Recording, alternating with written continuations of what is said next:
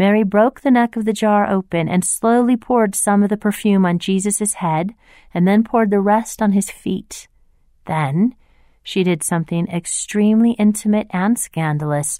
She unbound her hair and wiped his feet with it, even though a respectable woman did not let down her hair in public. The Gospels tell us those present were indignant and rebuked her harshly. What a waste of money! A whole year's wages poured out for nothing. Think of how many poor families could eat for a week on that. They saw only money. Mary saw only Jesus. Have you ever had your motives misunderstood?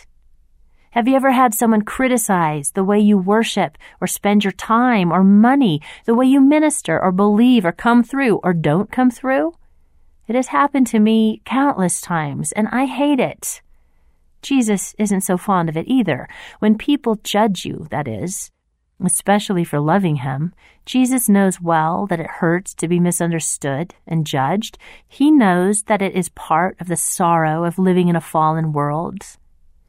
We hurt others when we interpret their actions through lenses of misunderstanding wrought in our brokenness and sin. We are hurt by others when they do it to us, and when it happens to us, how are we supposed to defend ourselves? What did Mary do? Well, Mary didn't say a word in her own defense, but Jesus did. Jesus always defends a worshiper. Sometimes God will ask us to speak in love, but always He is our defender.